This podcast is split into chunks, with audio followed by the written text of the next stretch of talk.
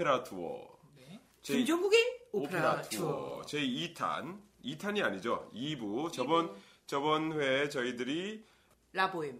라보엠을 라보엠. 했었죠 푸치니의 라보엠을 파리를 했었고. 파리를. 파리 오늘도- 여행 지금 우리 지금. 파리 여행 중인 거죠 그렇죠 그렇죠. 네 봉수? 봉주 공수? 네 오늘은 멸치볶음? 아, 저번 주에는 어떤 보헤미안 예술가들의 사랑이었다면 이번 주에는 부르주아의 사랑이에요. 그러니까 그 시대는 이제 신흥 어, 부를 갖춘 세력들을 부르주아라고 불렀죠. 네, 그리고 어떻게 보면 사회적으로 굉장히 지금의 그 우리가 생각하는 부르주아 하면은 굉장히 과소비를 하고 아주 뭐 나쁜 세력인데 그 시대는 그런 세력이 아니었어요. 음, 시민 계급이었죠. 그렇죠. 새로운 네, 신흥 시민 계급이라고 할 수 있는데 이제 부를 갖춘 그렇다고 귀족은 아니고 뭐 이런 어, 시대상이었습니다. 그리고 지난번에요. 사실은 그 라보엠에서 네, 라보엠 자체가 사실은 이 네 명의 남자들이 그 지난 여인들을 회상하면서 자기네들의 과거 젊은 시절을 회상하면서 사실 한 1년 뒤의 시점에서 바라보는 과거였잖아요. 그 라보엠이라는 오페라가. 네, 근데 그런 시점에서 봤을 때 모든 것이 굉장히 아름답게 되었지. 어떻게 보면 우리 보류 씨가 얘기했던 것처럼 그런 밈이나 무쇠다. 두 사람의 여인이 어쩌면 좀 더 난해한 여인이었을지도 모른다는. 그렇죠. 그죠? 그랬죠. 예, 그 혹자는 그 오페라에 나오는 미미가 어, 그 시대는 굉장히 가난한 사람들은 아까 지금 말씀드린 부르주아에게 몸을 파는 게 네. 어떤 생각을 경제적인 거를 도움을 받는 게 그렇게 뭐 지금같이 지탄을 받을 일이 아니었던 것 같아요. 오히려 어떤 혹자는 어, 원작에서 보면은 미미가 바로 창녀였다. 네. 그러니까 뭐 지금같이 뭐 그런 창녀가 아니고 정말 그 부자에게 어좀 좀 기생해서 사는 네. 아, 그런 여자일 수도 있었다.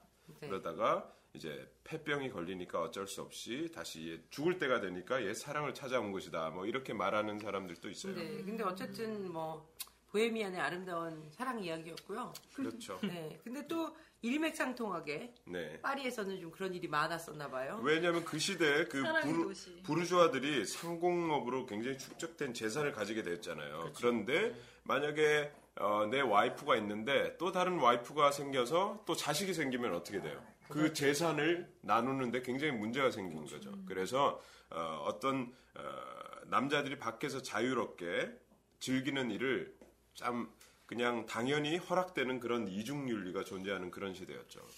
안타까운 시대였네요. 그때 안 태어난 게 정말 아니, 행운이에요, 아니, 행운이. 아니, 그때 태어났어도 남자 입장에서는 좋아할 게 아닌 게, 우리가 거지였으면, 예, 아무도 예, 없다는 아무도 없으면은 뭐, 지금이나 그때나 아무 상관이 없는 거예요. 급발가진 우리의 보류 씨. 자, 이 라트라비아타는요, 그 알렉산드르 뒤마의 동백 아가씨라는 소설을 원작으로 한 거래요. 동백아가 네. 그래서 이게 처음에는 에, 베르디가 어, 작곡을 해서 베니스의 라 페니체 극장에서 초연을 했는데 처음에는 굉장히 암담한 실패를 했어요.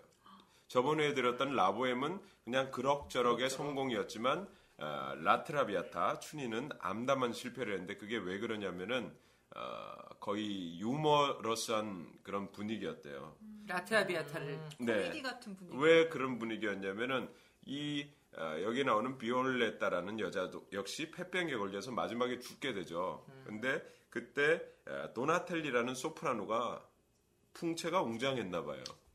무슨 말씀이신지 아시겠죠? 마지막에 예, 이게 피를 토하면서 쓰러져서 죽어야 되는데 관객들이 막 웃으면서 어 저기 뭐 전혀 애잔한 모습이 안 나오니까 폭소 모드가 됐다는 그런 얘기. 예전부터 그런 게 있었네. 요즘도 그 여자 주인공이 이쁘고 그러면 그렇죠. 몰입이 더 좋다는 얘기가 그렇죠. 있던데요. 몇 시간밖에 못 살아야 네. 되는데 제가 볼 때는 어디 씨름 선수로 나갈 수 있는 그런 건장한 체구를 가지고 있으니까 네. 이게 사람들이 그런 상황이 매치되지 않아서 그렇죠. 예, 그렇게 폭소 웃어 큰 소리로 웃어댈 정도였다고 합니다. 그런 게 있었구나. 저도 한번 기억나요. 베를린에서 네. 오페라를 보러 갔는데 여자가 물에 빠져서 죽는 장면이었어요. 근데 사실은 그 이렇게 무대 뒤로 굉장히 낮은 칸으로 딱 뛰어내리면 네. 이제 여자가 물에 빠지는 소리가 오케스트라로 이제 나오는 건데 쿵 소리가 너무 심해서 오케스트라가 연주하고 있는데 폭소가 터져서 사람들이 막 거의 박수 치고 환호 지르고 막 저는 기억이 그랬던. 적이 있던 게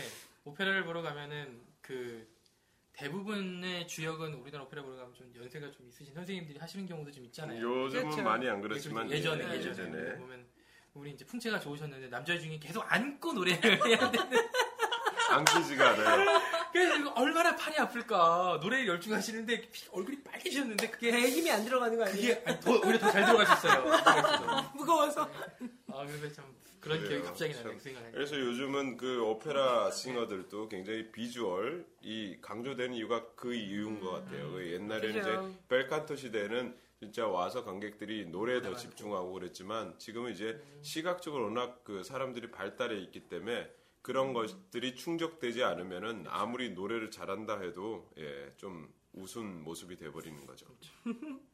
자 그럼 라트라비아타로 한번 들어가 볼까요? 그럴까요?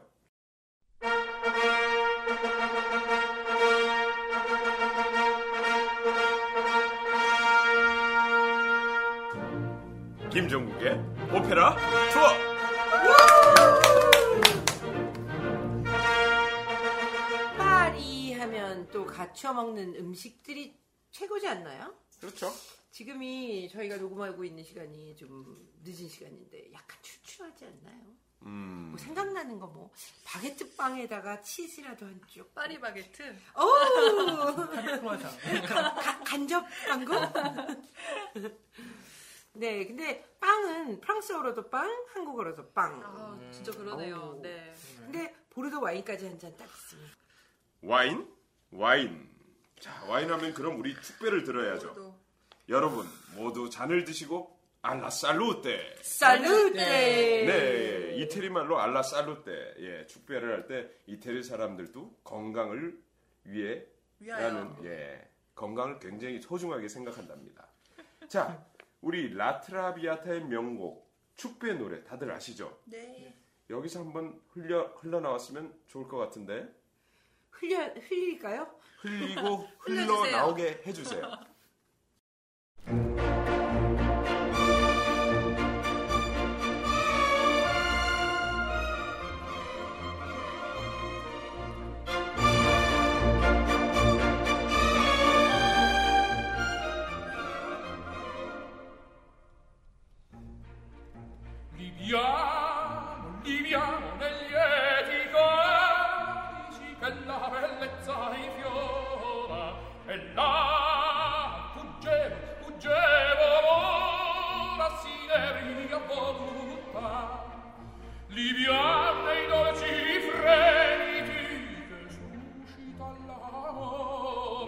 poiché quell'occhio al cuore ogni possente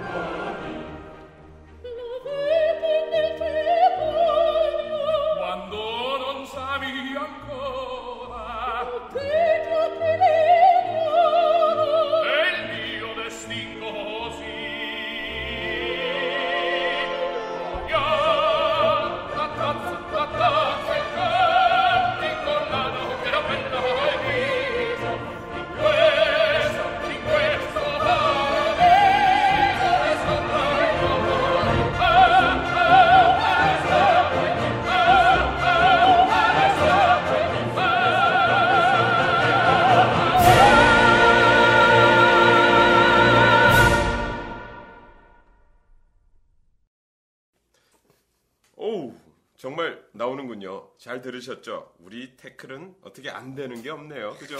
아, 잘난 척 하시기는.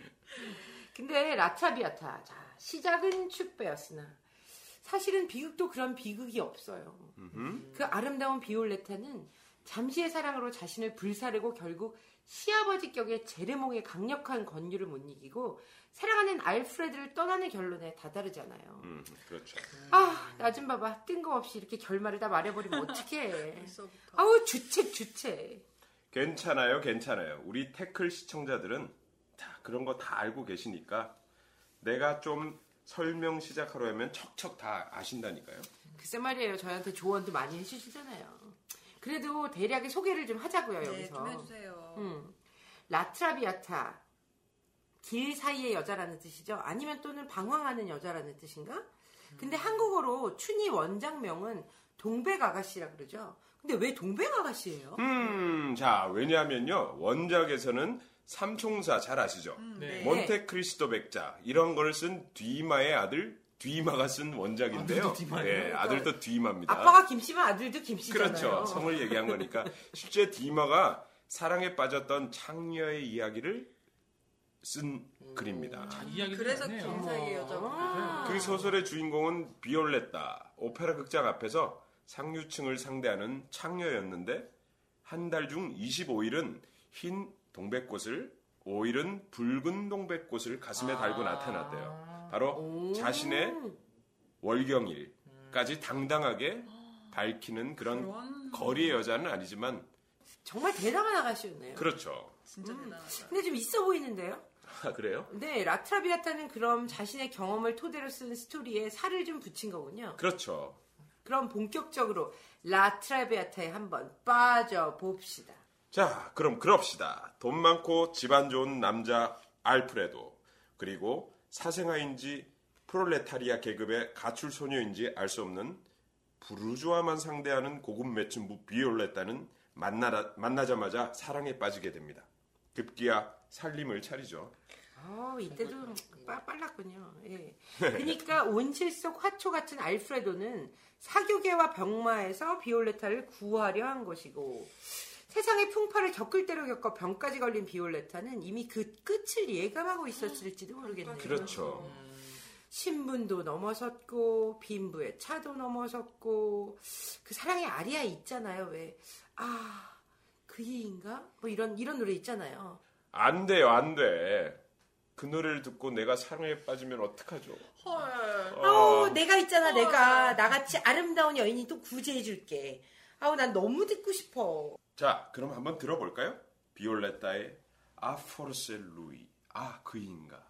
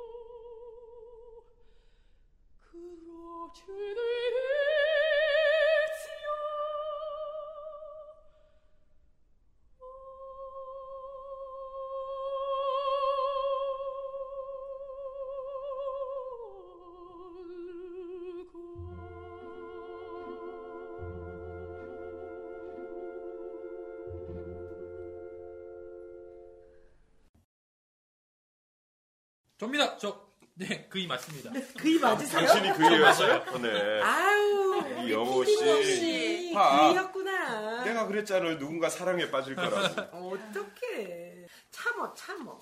원래 여자는 현실적인 면이 있고, 남자는 꿈만 꾼다는 말이 맞아, 맞아. 아유, 정말. 근데 아직 중요한 얘기가 남아있어. 이 핑크빛은 오래가지 못하고 곧 현실에 부딪히게 돼요. 그렇겠죠. 그지? 네. 고려 씨는 아주. 마음에 하여튼 여자들이랑 현실에 너무 빨라, 빨라. 아직 유산 상속을 받지 못한 알프레도는 생활력은 하나 없고 비올레타는 살림은 차렸지만 사랑하는 남자를 위해 자신의 소유를 하나하나 팔아서 생활을 영위해 나가기 시작했어요. 음, 그럼 결국 부잣집 도련님은 아무 생각 없이 불쌍하고 병들은 비올레타에게 기대어 큰 소리만 뻥 뻥 친 거네요. 그죠? 그뿐이면 다행이게. 걸려서 걸렸어. 응? 그뿐이면 다행이게. 여자들은 영원한 숙제 시댁. 시월드. 시월드. 시월드가 남았지. 시 of the world. 그치? 시 to the world. 보라고 보라고. 여기 다 동의하지? 자, 알프레도의 아버지 제르몽이 나타난 걸 말하는 거군요. 비올레타에게 알프레도 여동생이 시집 보냈는데 방해가 된다고 헤어지라고 그 아버지가 찾아온 거죠. 근데 나빠 나빠. 제르몽은 오해를 했을 거예요. 자기 아들이 비올레타 뒤를 봐주며 먹여 살리고 샹젤리제 명품 걸리에서 그 채널백 몇 개 좀 사줬을 거라고 말이죠. 엄마 이런 시금치 같은 이런 거. 응? 샹젤리제 같은 소리 하고 있네 정말. 어? 다 팔아가지고 먹여 살리고. 워워워 그게 아버지 마음이라니까요. 부정. 음, 부정을 부정하고 마음. 싶어 정말. 아들아, 프로방스의 바다와 육지를 생각하고 집으로 가자꾸나. 애원하는 아버지의 마음도 있으니, 자, 우선 우리 제르몽 씨의 마음을 한번 들어볼까요? 디 프로벤쌀 마릴 수월. 제르몽의 아리아입니다.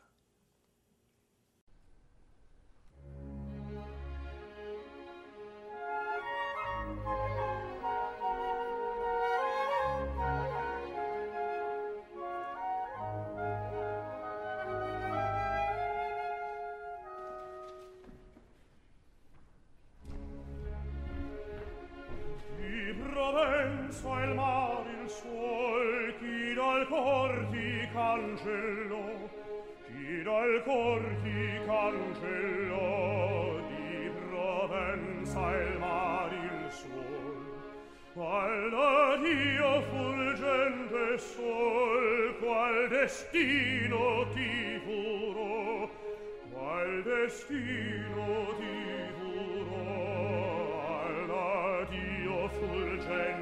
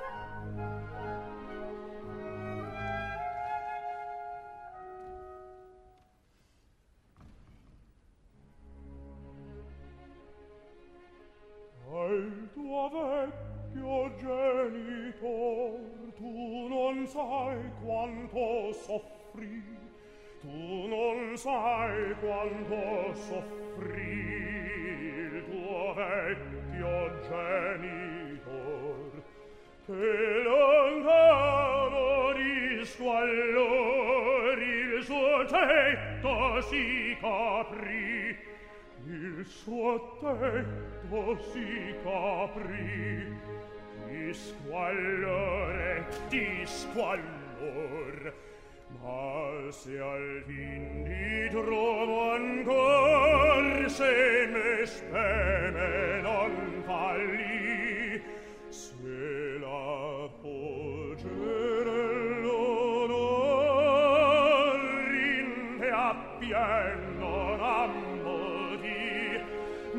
I see er sie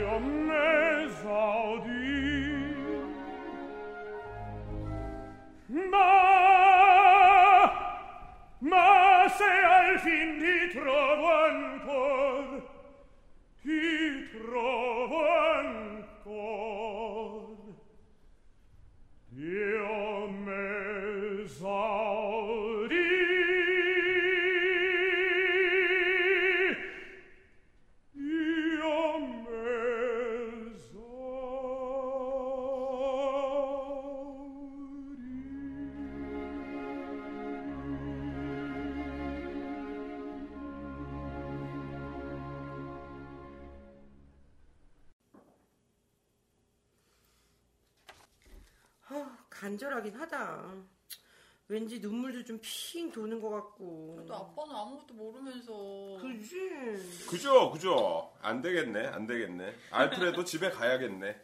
음, 그래서 비올레타가 떠났던 거죠. 그렇죠. 아픈 가슴을 뒤로 한 채 자기가 먼저 사랑하는 사람을 위해 떠나버린 거죠. 그리고 다시 화류계로 돌아가서 고생 고생하고 있는데 하고 있는데 그런데 알프레도는 오해를 잔뜩 하고 복수를 하기 위해 나타난 거죠. 남자들이란 언제나 뒷북만 친다니까. 아버지에게 뒤늦게 얘기를 전해 듣고 사정을 한 알프레도가 비올레타를 데리고 돌아왔을 때는 이미 비올레타의 병색이 너무너무 짙어서 죽음을 앞두고 있었어요. 아, 이런 마음이, 내 마음이 막 다 아프려 그래. 그래도 둘 사이에 사랑이 싹틀 때 그 애절함은 아직도 계속된답니다. 우리 남자들의 순정에 대해서 의심하지 말라 이거죠. 순정 어 뭐야 이 분위기는. 순정 뭐 어떻게 되나? 호응을 해줘야 되는데. 자 알프레도의 품에, 품에 안겨 죽은 비올레타는 그래도 조금은 행복하지 않았을까요? 아마 둘이 처음 만나 사랑을 속삭일 때 불렀던 노래 운디 펠리치 행복이여 영원하라를 떠올렸을지도 몰라요. 그 노래가 어디서 들리는 것 같지도 않아요? 사실은 너무나 비극적인 이야기지만 추억 속의 두 사람은 행복한 마음이었을 거라고 저는 생각합니다. 그래서 아마 그 노래가 저도 들리네요. 저도. 운디 펠리체 알프레도와 비올레타의 이중창입니다. Undi felice eterea